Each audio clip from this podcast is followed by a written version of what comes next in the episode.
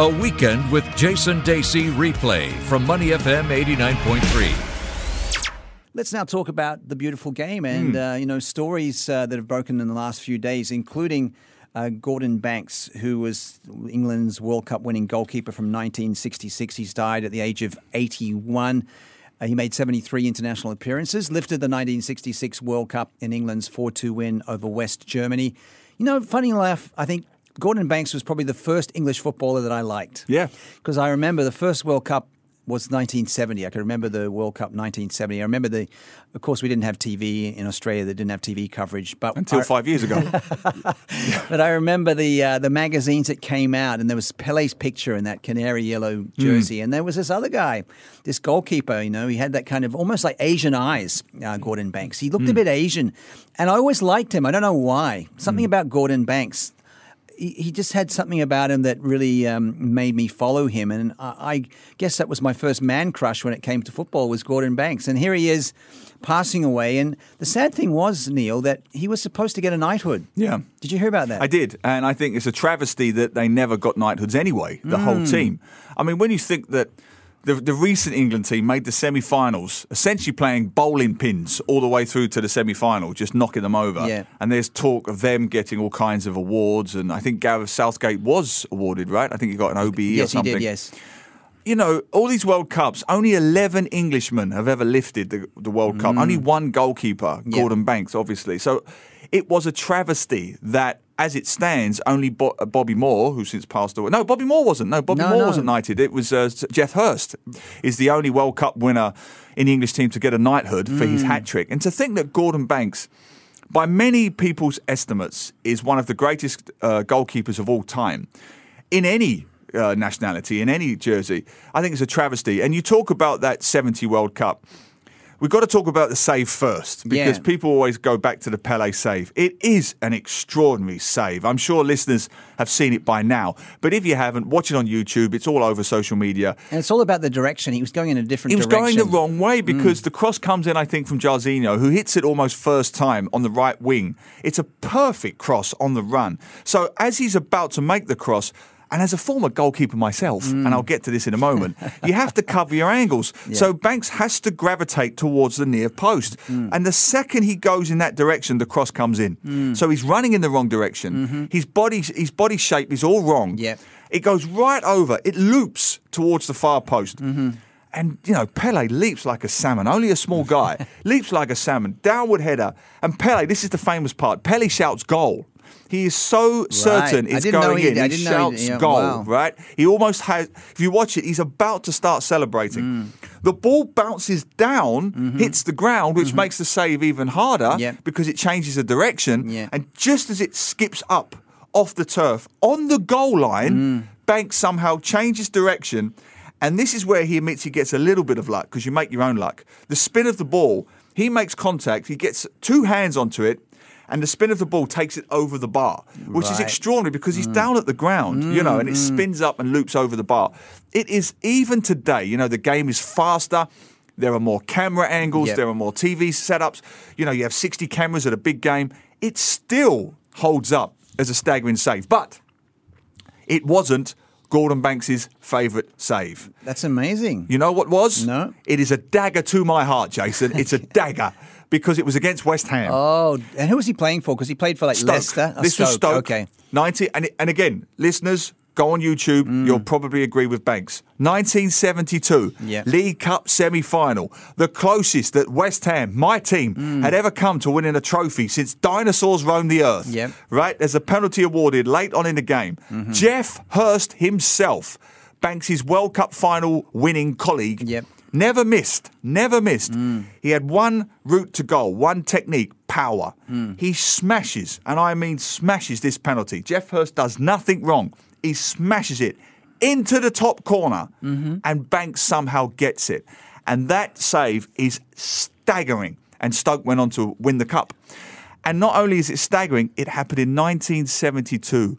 Shortly after that, the poor man had his car accident and lost the sight in one eye and was never the same again. So the point I'm making is you see that penalty save from Geoff Hurst, mm. 1972, This was a man who was at his colossal best, and he was almost robbed of actually his best years because his best years came later, early mm. 70s. yeah. But then the car accident, and that was it. Yeah, that was part of uh, my intrigue with him as a kid. You know, having followed the 1970 World Cup and then looked at the magazines and saw Gordon Banks and seeing with his slightly Asian eyes and the, you know the mystery of his save of Pele and and then was uh, this sadness about his career being cut short at the age of 34 because he lost the side of his right Hmm. Which is nothing for a goalkeeper, No, 34. It's you know? nothing. It's nothing. You know, being injured in a road accident. I mean, David James, who I've interacted in in India recently with, you know, he was well into his forties playing, uh, you know, Premier League football. Yes, you interacted with David James in India. I don't even know what that means, Jason. But we'll leave that one Yeah, well, there he's with your wo- man crushes he- and your Asian yeah. eyes and everything else.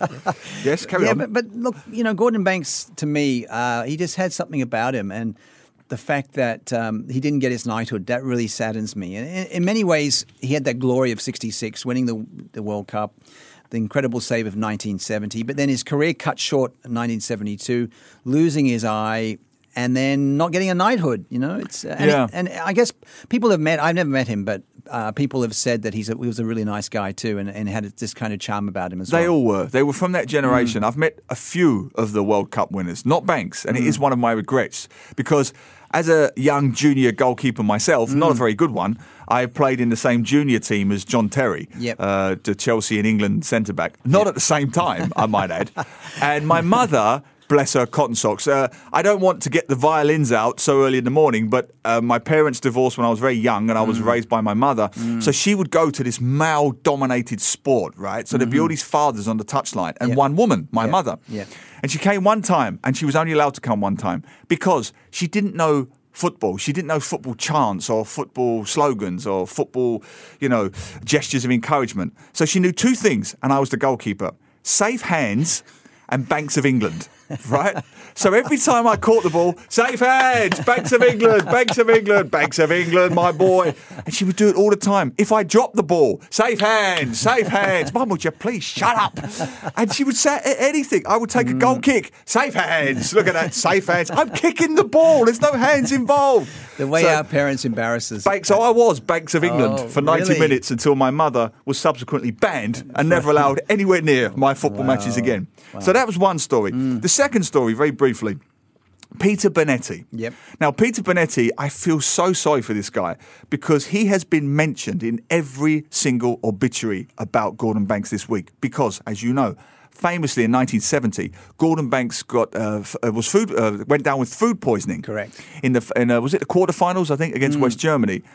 It looks like to me he was poisoned uh, Mm. by someone uh, within the hotel. But so Peter Bonetti played.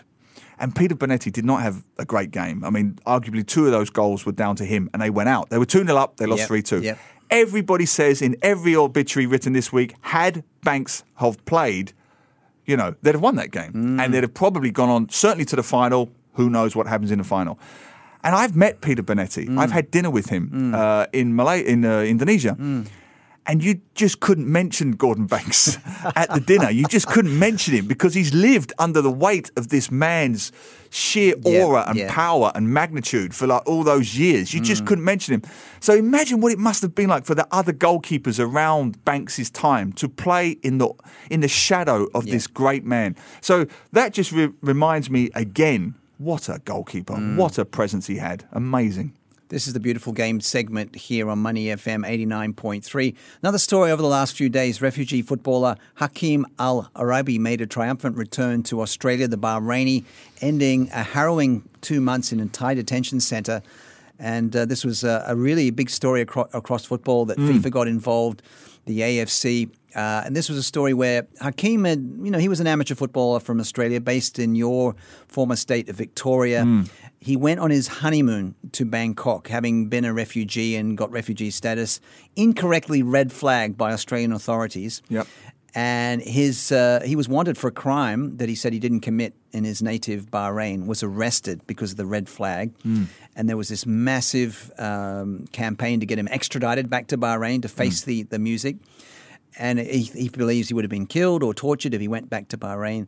But uh, a lot of people, including former Singapore-based Craig Foster, an ex-national player from Australia, prominent media identity, and launched this amazing campaign, Save Hakim.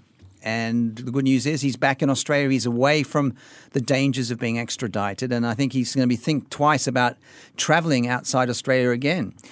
Yes, there is nothing positive about this story apart from the ending. Mm. And we both know Craig Foster a little bit. We've, we've spoken to him before on shows we've done in the past.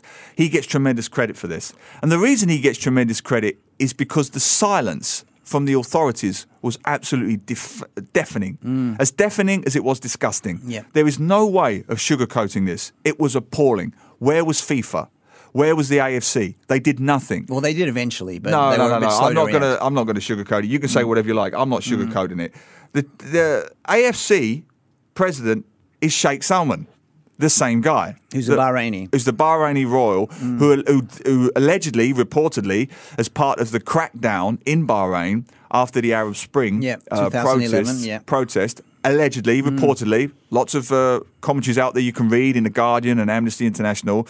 Uh, were arrested, rounded up athletes, sports people, and allegedly had them tortured. Yeah. I keep saying allegedly, but it's out there. Everyone Yeah. can read it. Now, this is the same guy who is uh, currently the AFC president. The AFC did nothing until the public backlash became so immense that the AFC issued a statement saying that Mm-hmm. uh. Sheikh Salman has recused himself. Yes, because, from- it, because recusing means he, he's too much involved because of his Bahraini background, so he's ta- yeah, there's a conflict of interest. Yeah. Now, uh, the footballer Hakim was allegedly arrested for an act of vandalism. It, it sounds like a preposterous, trumped up char- charge. At a time when he was actually on television, live, playing a football match, is the time he was supposedly committing this act of vandalism. It is preposterous. What is much more likely is he was red flagged because he has been critical um, um, of the alleged abuse carried out by the Bahraini, uh, Bahraini royal family Yeah. after the subsequent crackdown against athletes and so on. Including his brother, I think, was yes. also involved. So there it's just terrible. You know, just- think about this for a moment, right? While he's being detained, on the day he's being detained, the president of FIFA, Gianni Infantino, he's giving out the medals at the AFC Asian Cup final alongside Sheikh Salman, mm. the guy standing with him. Yep. You know, giving out these medals. Yep. The very guy who would have known that on that same day, Hakim was about to be detained in Thailand. There's no way he didn't know. FIFA said nothing. Uh, AFC said nothing until the very last minute. Football Australia, the FFA, mm. were quite slow to react mm-hmm. until the last minute. It was only when it built up such a momentum, mm. when everybody got involved. There was a statement from Olympians, Tim Cahill, Gary Lineker, mm. a lot of very prominent sports people, Australian, domestic, international. The backlash was so big that AFC and FIFA had to respond. And now th- there is talk that uh, Sheikh Salman wants to stand as FIFA president Yeah. next year. Yeah. Hence the reason why he's been very quiet and he stepped back. And remember, both him and uh, Infantino stood after Sepp Blatter, and their mandate, their proposal for change was clean up the corrup- corruption, clean up Transparency. the transparency, clean up the crime, clean, you know, Yeah. and so on and so on. So this case, I think, shows again an issue we touch on almost every week on this show, Money FM. It comes back to money and power and corruption. Right now, you're seeing all kinds of issues in Qatar, in the Middle East. The, the British supporter, did you see recently, wore a Qatari shirt. He had no idea what he was doing, was arrested and allegedly tortured. So, what is happening is you've got Middle Eastern politics spilling over mm-hmm. into international sport. Yep. And clearly, the two should be kept separate. And until they are kept separate, you're going to keep having stories like this and hypocrisies like this. So I say, praise Craig Foster, praise all the supporters who helped Hakim, but this is just the tip of the iceberg. Yep, Craig Foster, of course, used to be based in Singapore. Actually, appeared as a reporter on Singapore television. Is that right? Yes, that's true. That's true. And uh, the last word from uh, refugee footballer Hakim Al Araibi, he says, "I don't have citizenship yet, but my country is Australia. I will die in Australia, and I love Australia. And I don't think we're going to see him taking many trips."